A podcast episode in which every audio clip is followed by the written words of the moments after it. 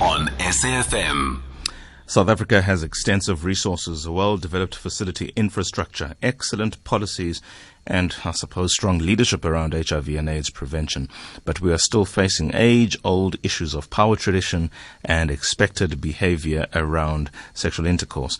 There's also the awkward conversations around negotiating the use of condoms and the power dynamic that still exists between partners.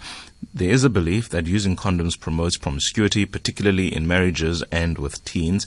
There are numerous benefits to using condoms, of course, and the responsibility rests on both males and females. Female condoms have sorry, female condoms have many of the same advantages as male condoms. The use of condoms is effective in maintaining women's health, in the prevention of unintended pregnancy, as well as against sexually transmitted infections. But it still remains a struggle to have that conversation about condoms. What did the condom do? Lesejo asks. Another one that she does. Why do people not use it? Dr. Bulumko Futshane, program director at Beyond Zero. What is the answer to that question?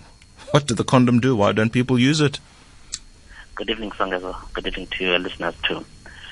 Uh, this is a very, very important debate. Um, you know, South Africa currently with more than 8 million people who are HIV positive and about 5 million of them are on treatment.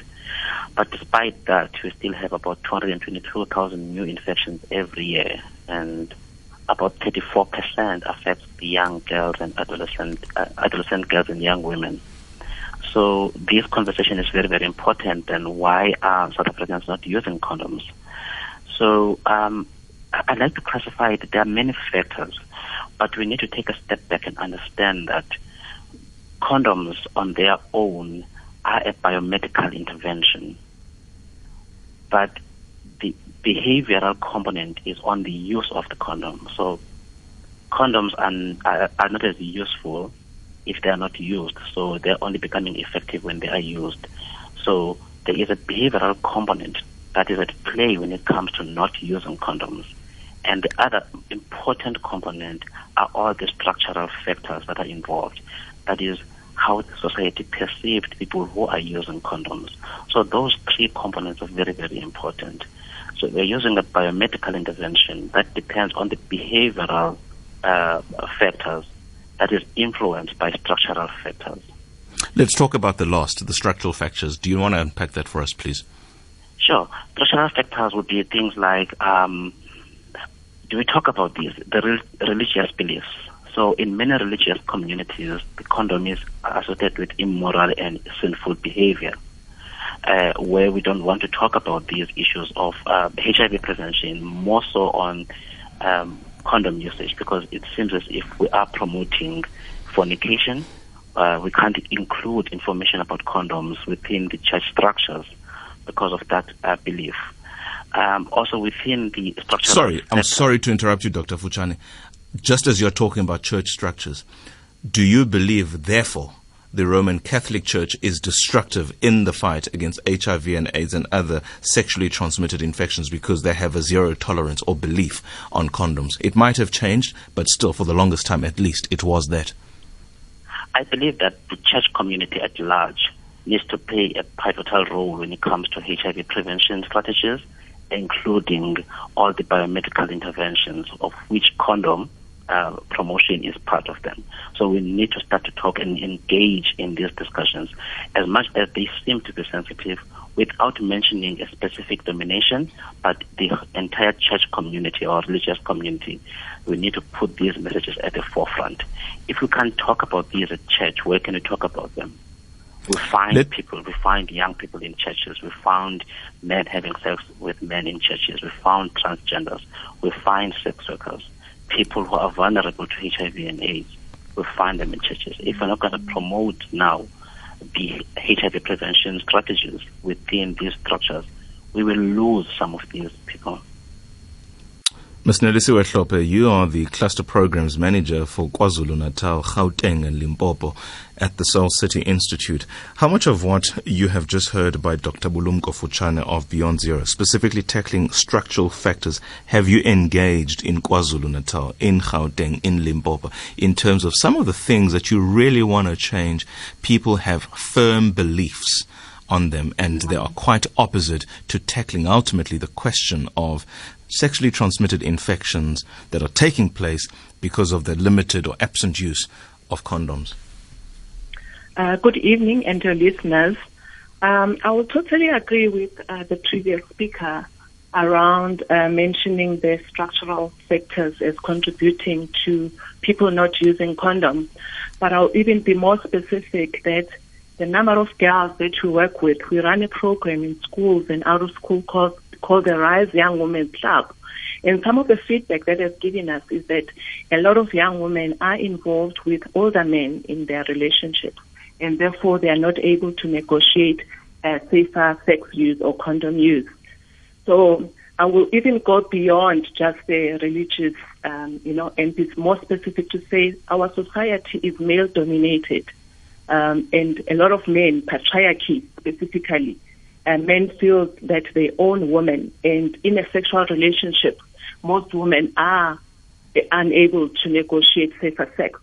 And a lot of times, some of the of the women depend on men for you know for survival. They provide for the family, you know, financial and economic you know relationships come in there. So hmm. yes, I will I will agree with him that structural drivers contribute to people not using uh, condoms, and we need to look at at this problem in a, in a much broader way and really look at the power dynamics in relationships uh, that contributes to women who are not able to, you know, to negotiate safer sex use. Um, Let's talk about earlier on. There's been mm. an issue around the infection rate among young women and girls between the ages of 15 and 24. That, you know, on weekly basis, there's 1,300 girls that are infected with HIV, and in our, you know, engagement with the girls, these structural issues, especially power dynamics in relationships, become a dominant contributing factor to the problem. In terms of engaging these structural factors, certainly late 90s, early 2000s to the mid, there were seriously strong campaigns. You had your Love Life, you had Soul City, the Institute, and you had Soul City, the television series program. You had President Nelson Mandela at, at the time, certainly was former president, having concerts for double six six four with the message yeah. around the fight against HIV and AIDS. Mass promotion of condom usage at just about every public health institution or facility. There were condoms. Why then still are we battling with structural factors because a lot of this is psychological, cultural, belief, whatever you call it. Why has sex and condoms, the combination thereof, and everything else that talks about a healthy sexual environment in this country largely not been normalized? What is the absence there such that the insistence still on these structural factors has such a stranglehold on the progress that is desired by the country? I mentioned earlier on that there is economic factors, so issues of bread and butter. So you find women who are in relationships with men and um, you know they know that they might be at risk of being infected, but because they depend economically on the men for you know to provide, so they are not able to you know to to get out of their that relationship or even to negotiate safer sex in in their relationship. So our econ- the economic conditions that faces young women and girls and even women generally have not changed um, over the past uh, 20 years. And actually, it's even getting worse. And hence, uh, you know, the infection rate is still very high, and the use of condom is actually gone down because of those, uh, you know, structural factors. Um, culture, religion, that my my colleague mentioned on, earlier on, they contribute in this uh, issue. So we haven't really made much, much difference in changing, you know, the economic conditions of women and young girls.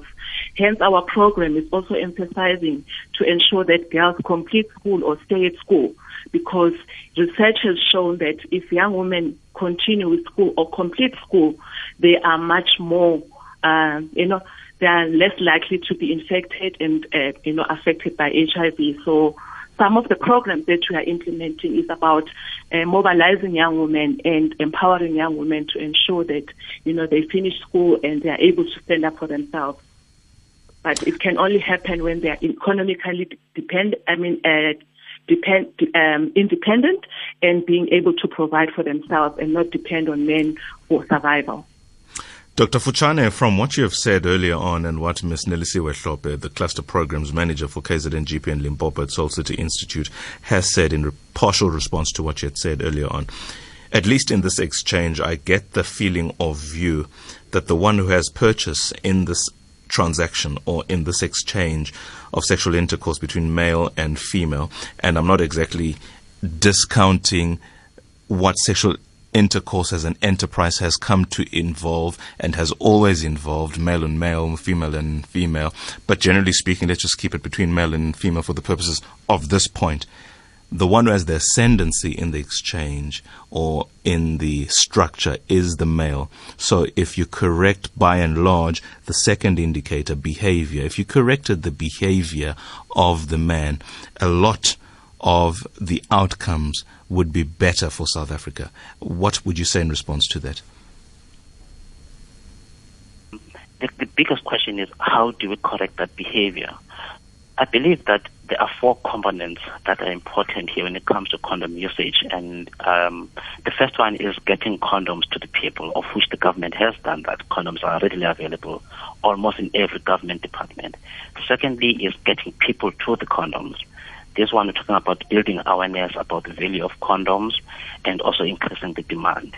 The third and most important is getting people to use condoms correctly and consistently. Yes, people are using condoms. Are they using them correctly? Are they using them consistently? But fourth and most importantly is how do we strengthen the position of women to have a say when it comes to sexual practices? That's where I think we need to get more. Besides talking about addressing the behavior of um, of men, but mm. how do we strengthen women to have a say when it comes to sexual intercourse and sexual preferences? So that's where I, I, I talk about disempowerment. I think uh, Nelisiwe did touch on this very, very, um, covered it quite well because the decision to use condoms is controlled by women, by men. And there's this tacit agreement of the female partners. And this tacit agreement is what we men believe that um, um, we, we uh, men, we believe that women have agreed without saying a word. So this is very, very important because it borders now on the gender-based power inequalities that Nelisiwe talked about.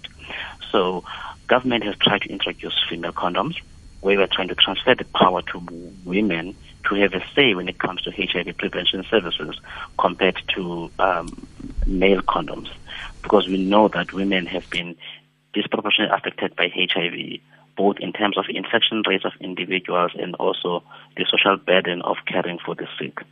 So it's very, very important that we empower women and make sure that women have a say when it comes to some of these issues when it comes to sex. That's where we try to balance now the inequalities when it comes to sex, sex and sex, uh, sexual activities. Is there enough I'm talking about now pointed sexual education where you engage people, men, women, particularly young people at schools and at universities. Is there enough from a cursory glance at the curriculum in terms of the social programs and generally speaking the content that is driven on television and other forms of media? Is there enough education about sex, HIV and AIDS, sexually transmitted illnesses or disease, such that as a society we can embrace not just the recreational facility that sex is all about, but also the health indicator that it is. Dr. Futshane. So um, there will never be enough, Songezo. Uh, I believe that we can do more.